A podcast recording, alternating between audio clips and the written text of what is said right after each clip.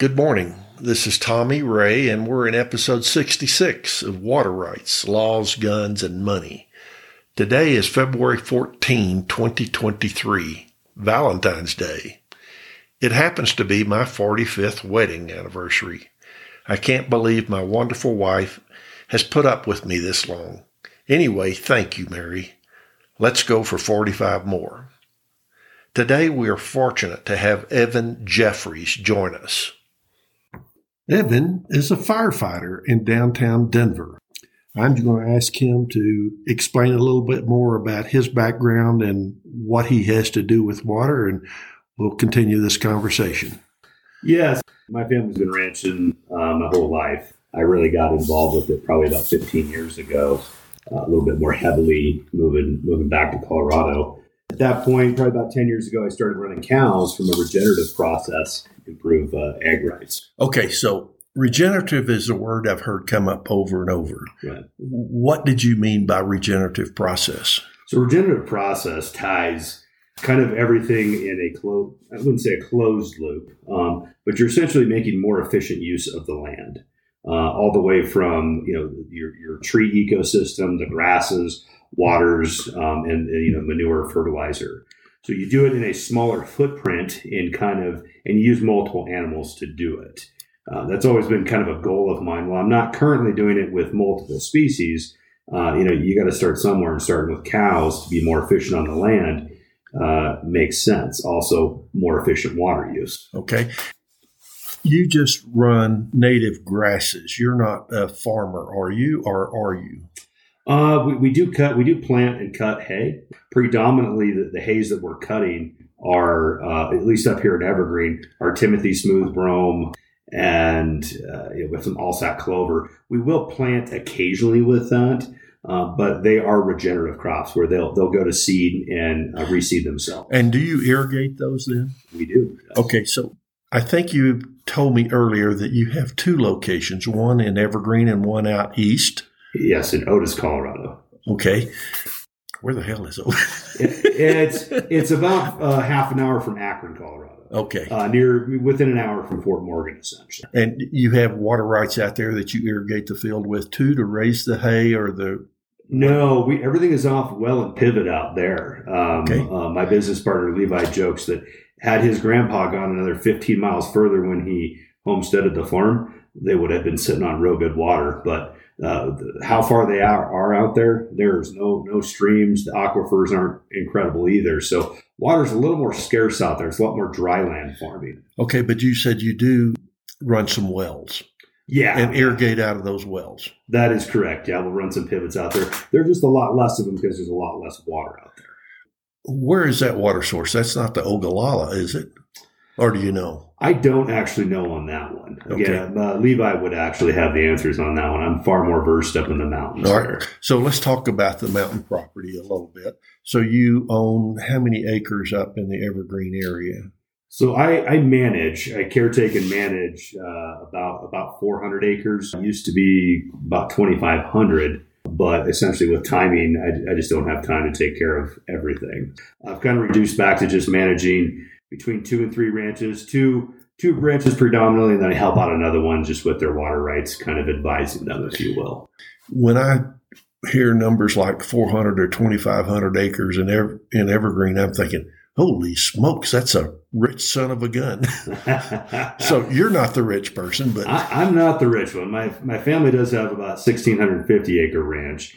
Um, we have a number of different styles or kinds of water rights between irrigation, domestic, and some storage as well. But we actually used to, going back to the 1800s, my family used to own the whole valley on, on Upper Bear Creek, which was the Evans Ranch. Oh my so, goodness. you know, those subsequently over the years since the 1800s, you know, we've had to sell off portions of that ranch uh, kind of time and time again, unfortunately, to where we're we're left from original 10,000 acres all the way down to 1,600 now. Oh, really? Yeah. That's very. But all the all the water rights that originally tied to that are still in existence, but not necessarily owned to you. They're they're Correct. tied to the property, That's and when you have sold the property, some of the water rights have gone with them. Correct. Uh, there were some pipelines that fed multiple properties, so as the ranches divvied up, um, you know, a, a lot of them a lot of people don't use the water ice that they have up there, which is interesting. Uh, the, the properties that I manage, we do. But a lot of people, it's kind of if you have money, you know, do you want to put the time and effort after irrigating? Because by the time you if you pencil it out into conversion into hay production, it's really not. It's a lot of time, and time is money. And at the end of the day, it doesn't convert that well. So. Wow. Do, do they then lease their water to cities for downstream use? Do you know? No, majority of it is fairly junior water. Okay. uh, which is why some of the senior water that does exist there is more in storage capacity. And that is all going to be held on to. Nobody's leasing any of that. Um, there was an interesting one we, we can touch on at some point, but there was actually a Bald Mountain Reservoir on my family's property that there was an opportunity to actually build or put a group together and build. And this was formulated by Genesee Water uh, back in the 70s. Uh, I'm sorry, to formulate and build what? Uh, about a thousand acre foot reservoir. Okay. Similar to what Evergreen Lake is essentially, but way up at the headwaters of Bear Creek. And that did not go forward? It did not. The Okay. water right got abandoned about five years ago Oh my God. by my family, actually. Shame on them. Ah, shame on them, not on me. I tried. I tried. I tried to express to them that this was bigger than us. You know that hey, you should try and do have due diligence filed so that if nothing else, you maintain the opportunity for this to be built someday. Okay. And you know, had they done that, I think the writing on the wall is now. It would have been very easy to put together a financial group to you know potentially look at building that. Um, Uh, would have. you know. You know, prior to us sitting down here, you had previously mentioned, particularly with your interest in firefighting, that reservoirs up in the mountains got around certain laws because they could be used when helicopters have to come in and pluck water to fight forest fires. Can you talk about that a little bit? Am I am I saying it right or K- kind of. Let me let me clarify on that one. I'll give I'll give a tiny bit of back history. okay? Uh, District nine and eighty for from the the the water districts um, were heavily over appropriated back in the 1800s, early 1900s. Okay, now is is that are those the districts that that are that Evergreen is in basically? Or, Essentially, Bear Creek and Turkey Creek is, Okay. what, is what that covers. okay, Um, and so, these, so so I'm sorry, you're- I'm going to keep interrupting because the listeners want to know, and I do too. absolutely. So uh, nine and eighty are district or water districts of the state engineer's office. Is that correct? that is correct. and they're administered. They have a water commissioner, et cetera, just like districts one and two on the Platte, on down the river, that sort of stuff. correct. Yes. Okay, so I'm sorry to interrupt, but we'll go back to nine and eighty and firefighting. Yeah. So so they're basically tributaries of I think District One as a whole. Um, so they were heavily appropriated 18, late 1800s, early 1900s. Um, that, that's been known for the last 20, 30 years. The, the Department of Natural Resources is well aware that there's more water rights than water in the river. So subsequently, over the last 10 to 15 years, what they've done is trying to verify which ones are still even in existence or in use. During that process, what was what, what we found out as just private local citizens and being a firefighter in Evergreen as a volunteer is that there was a bunch of illegal ponds that were not allowed to have water in them. And this was made known to us, which also then becomes a problem because the fire department might want to utilize them and had utilized some of these ponds to fight wildfires and structure fires. Uh, it was at that point we realized, in theory, the Department of Natural Resources has every right to come in and drain every single one of those ponds. Absolutely. And there's like 60 of them. Okay. So it's, it's not Sixty of them identified. Identified, yes, yes. So um, eh, there's some legal ones as well, right? Yep. But a lot of the, there, there was far fewer legal ones than there were illegal. Okay. So at, at that point, we we tried to start the conversation around how do we how do we save some of this water strictly for firefighting purposes only. Yep. Um, and uh, yeah, this is about probably eight or nine years ago we started that conversation. Okay. In other words, you don't want the state to come in and drain those illegal ponds.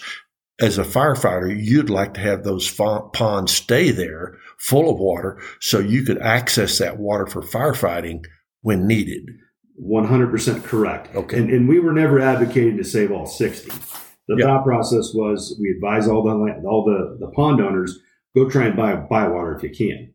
Five years ago, you know, you could buy water for eighty thousand dollars an acre foot. Now, on Bear Creek, you could. Oh my God. Well, there was very little of it left. I know that, but I did, had no idea. So what's the price today on Bear Creek per acre foot? if if you could find it and buy it, you're between three hundred and five hundred thousand dollars per acre foot. But there's none. There none of it exists anymore. It's all it's all been appropriated at this point. Okay. I wish Evan, I wish the listeners could see me because my jaw is a drop. It is About hit Wide- the floor. wide open. Because the highest water that I had seen was most of my experience, of course, is between Denver and Greeley on the Platte, and Northern Colorado Water Conservancy District is the big gorilla up there, and their water rights in the CBT system were approaching $100,000, and I thought that was outrageous. So 300,000 is scaring me, people. and and I want you to know that's that's the direction that water is going, Very much so. particularly along the Front Range where there's a tremendous municipal demand. Right. Well, I had had people at that point five years ago bought at eighty thousand. I mean, five years. I mean, hell of an investment. That would have been. You know, but everybody it- wants to keep the water. Nobody wants to sell. Isn't it amazing how sign, hindsight is twenty twenty? uh, we I, I tried hard. I tried putting a little investment group together to buy some because we had places to put it. You know, that was half the battle. If you had somewhere to put it, then you could have done it. Fortunately, part of the Evans Ranch did buy some of that. So there was two people that were able to buy a little bit of it, and that saved a few ponds, which was great. But again, out of the sixty, you know, really what we were trying to do was save maybe two or three of those ponds. Oh, really? Okay, just Right. that few. Right. Yeah. Well, y there's some legal ponds already there. We have Yeah, yeah. firefighting cisterns. So, you know, we, we weren't trying to move the needle and save everything. Uh, we're being realistic because the ask would be to, to then go to Denver Water or, you know, whoever the big water dealers are and say, listen, can you, you know, how do we work a deal where you store some of your water in these ponds? You need it, you come get it. But we also store it here to protect the watershed, um, et cetera, et cetera. Um, so th- that's where we kind of started moving uh, as a concept. Uh, this concept was actually taken in part by the Platte, uh, Platte Canyon Fire Chief, who actually took it to the Colorado Senate and got a bill passed to uh, basically allow the counties to discern ponds they want to save for firefighting purposes that are illegal ponds. So this is actually in process currently as we speak. A bill was introduced uh, in the Senate. Did it pass? Is it law now? Do you know? It did pass. Okay. What they're trying to figure out is how to implement it. And that's currently where they're at is what are the parameters that a pond has to meet to be considered a fire protection pond? okay. Um, there's parameters of how many per county are allowed. I think it's six per county, minimum of or maximum of five acre surface feet, I believe. There's some parameters around it. Where does that water come from? I'm not really sure, to be honest. I'm not sure whose water that is Yeah. that will be storing. There's there's some questions left to be answered, and the parameters might be too steep to even save any of the ponds, to be honest but but it's a step in the right direction because to me the, the, the whole purpose of this was if we don't put some of these fires out and first of all i'm all for letting the forest burn as long as we're not burning homes down because it's better for the watershed that way over a you know 100 year period if we allow fires to burn and then restore the land that way but if we don't protect the watersheds then the water turns to crap so look at the Hayman fire and what happened to you know the South Platte through some of that Cheeseman Reservoir. I mean, some of those water resources for Denver Water were just trashed for years due to the wildfire that went through there. So yeah, absolutely. keeping some of the resources to try and help with that, I think benefits the water owners as well, which is where the conversation's starting to, I think, get some traction. Fascinating. Um, Yeah. And I, I'm again thrilled to be talking to you because you're more knowledgeable than anyone I've talked to. I did talk to a, a woman with Northern Colorado Water Conservancy District. You remember the what was the name of the big fire over there near Grand Lake two years ago? Wasn't it the East Troublesome? East Troublesome? Right, Huge right. and I learned a lot from her about water quality. Um, the water runs off and creates all this sediment in the water, which I thought was no problem. Right. No problem for water quality because that taking sediment out is sort of a physical process. It's not, but she said, Oh no. She said, what happens is these little microorganisms attach to those water particles and grow and create all sorts of hazardous chemicals in the water that's harmful to drink. I didn't know that.